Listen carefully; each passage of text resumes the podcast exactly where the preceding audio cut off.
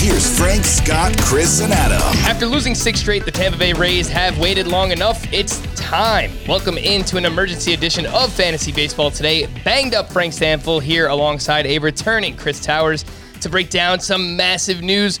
According to Marc Topkin, who covers the Rays for the Tampa Bay Times, arguably the top prospect in the game, Wander Franco, is being called up and will join them Tuesday when they face off against the Boston Red Sox. The 20 year old was batting 315 with seven homers, 11 doubles, six triples, five steals, and a 954 OPS at AAA. Chris, what do we need to know about Wander Franco?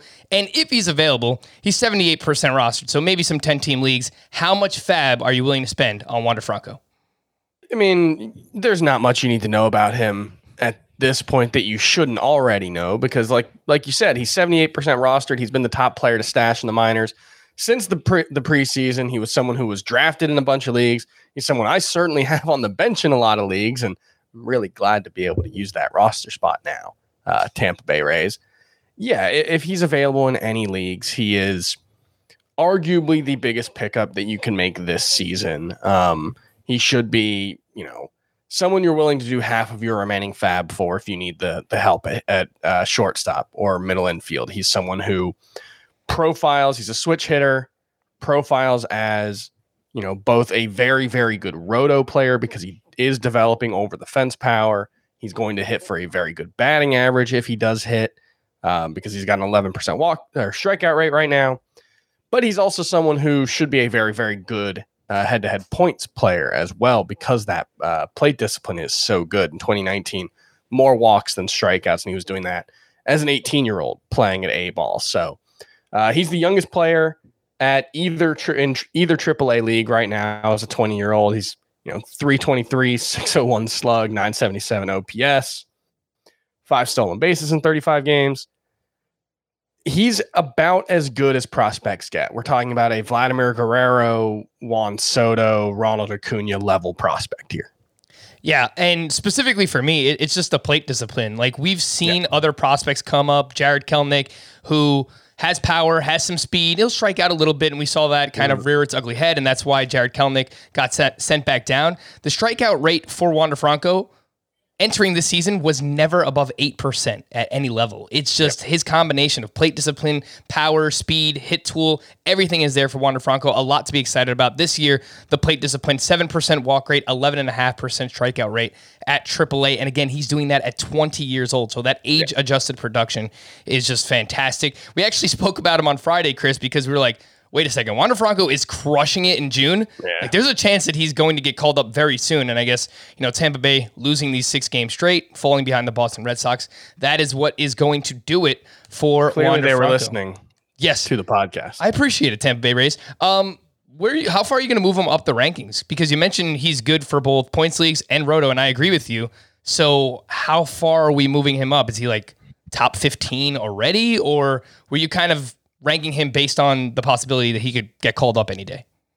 Yeah, he's been in like the 20 range for me pretty much all season. Um, I do have to do a pretty major rankings revision coming back from a little vacation there, but he has been 20th for me before this. So, yeah, I think in that 15 ish range, like I, I don't know if I'm going to move him ahead of Chris Taylor. You've got Corey Seager coming back from the IL uh, relatively soon, within the next two weeks, hopefully. So, you know, it is starting to get a little crowded in the shortstop rankings. It hasn't been, um, you know, the position that we hoped it would be, but it's getting better. So I, I think in that 15 to 20 range right now makes sense. And, you know, look, we have all these nice things to say about Wander Franco. He seems about as good of a prospect as you can ask for. The plate discipline should help him translate incredibly well. But as we've seen this year, one prospects, uh, rookies are performing worse than they have uh, at any point in the last 30 seasons.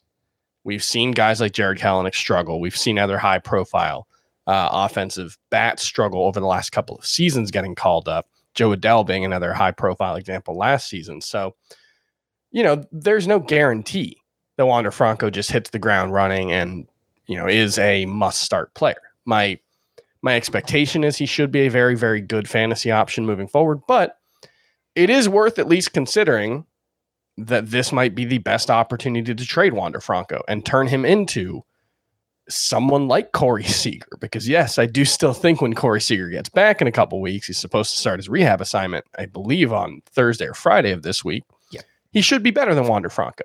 As good as Wander Franco can be, that's not an insult. So if you could do something like that, I, I think there's still value in that just because even if he doesn't fail, like Vladimir Guerrero, his first two seasons, he didn't fail. Yep. He didn't get sent down. He wasn't, uh, you know, as bad as Jarred Kelenic was. He wasn't as bad as Jo Adell was, but he wasn't an impact fantasy player. He was pretty replaceable. He was, he was a solid guy to have around, but he wasn't making a difference for you. It's more likely than not that that's what Wander Franco does. He's a good but not great fantasy player. Maybe someone trying to think of a good comp for him, but maybe uh maybe like a Dansby Swanson. You know, like the the not like, you know, Dansby Swanson's obviously been very, been very streaky, but like the the normal Dansby Swanson production, I think that's a reasonable place to set expectations for Franco. A little bit of speed, a little bit of power, hopefully better batting average than Swanson's given you, but you know, not necessarily someone who's going to carry you to a championship, but what makes him worth stashing all this time and what makes him worth, you know, that big fab bid is the potential that he has a Juan Soto, Yordan Alvarez type of rookie season. He could still run away with the AL Rookie of the Year. Yeah, and I like the point that you bring up about the possibility of shopping him. It's tough because we've waited all season long for him to get called up and you know, I think he's probably the top prospect in the game. So there's look, there's a lot of hype around it. But what's that Yeah. cutoff, Chris? If you were looking for a player in return, you brought up a name like Corey Seager. Are you looking for a top 50, a top 75 ish player? If you're just looking for a pitcher, is it like a top 20 guy? Maybe like a Joe Musgrove, a Sandy Alcantara, a Lance Lynn type um, If I could get any of those guys, I would do it. Yeah. for Wander Franco. Yeah. Yeah. I think like if I could get a top 50 guy, I would probably, I, I would think I would have to do it in that situation. And, and even like a top 75 guy, I think you would, you would probably have to do it still. Yeah, and I hope people don't think they were coming off as like pessimistic, obviously, because we're very excited about Wander Franco. No. But you have to be Yeah. realistic with it too, based on what we've seen from other prospects. There's a chance that he is way better than every other prospect, Yeah. like many people think. There's a chance that he struggles a little bit. Uh, I just wanted to end with. What do you think this does in terms of the Tampa Bay Rays lineup, Chris? Like, who's going to lose out on playing time here? Because looking at his uh, games by position in the minors this year. He played 30 at shortstop, seven at third base, three at second base. So he can move around a little bit, and I'm sure Tampa Bay is going to love to have more versatility, right? Like they need more of it. But who do we think is losing out on playing time here? Are they going to continue to roll with Taylor Walls at shortstop? Is it uh, they move someone like Brandon Lowe out to the outfield and Wander Franco plays second base? What are you thinking there? Yeah, I, I think it's going to be a, a little bit of everything. The, this being the Tampa Bay Rays, I would be surprised if they just set him at shortstop and, and say, all right, that's your position forever. But, you know, when Taylor Walls got called up, my thought was, well, you know, maybe this is kind of them giving him a month to see if he can be more than a utility guy. And so far, he's looked pretty utility guy ish. So, you know, it could be a situation where Franco, I, I think the expectation should be that they play him pretty close to every day, you know, 85 to 90% of the games at least. Um, and there's no shortage of places that he could play. Um, you know, Brett Phillips out in right field hasn't exactly been great. Uh, Taylor Walls has been fine. So I, I think there's there's opportunities there with Wander Franco being a guy who can play pretty much every infield position. Um, that I, I think playing time's not going to be a concern for him.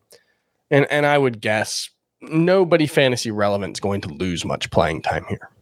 All right, let's get one uh, Vidal Brujan next. That would be fun for the Tampa Bay Rays, though he has struggled in June. So I think they want to see him turn it around a little bit, and then maybe it won't be long before we see Vidal Brujan on the Tampa Bay Rays roster as well. Again, arguably top prospect in baseball, Wander Franco being called up this Tuesday by Tampa Bay to face off against the Boston Red Sox, a huge series in baseball and in the American League East as well. Chris is looking at moving him right outside that top 15 or right inside the top 15. He's on that border uh, at the shortstop position for fantasy baseball redraft leagues. If you can turn him around for a top 50 ish player or a top 20 starting pitcher, something that you should look into doing, but a lot to be excited about here with Wander Franco. For Chris, I am Frank. Thank you all for listening and watching this emergency edition of Fantasy Baseball today.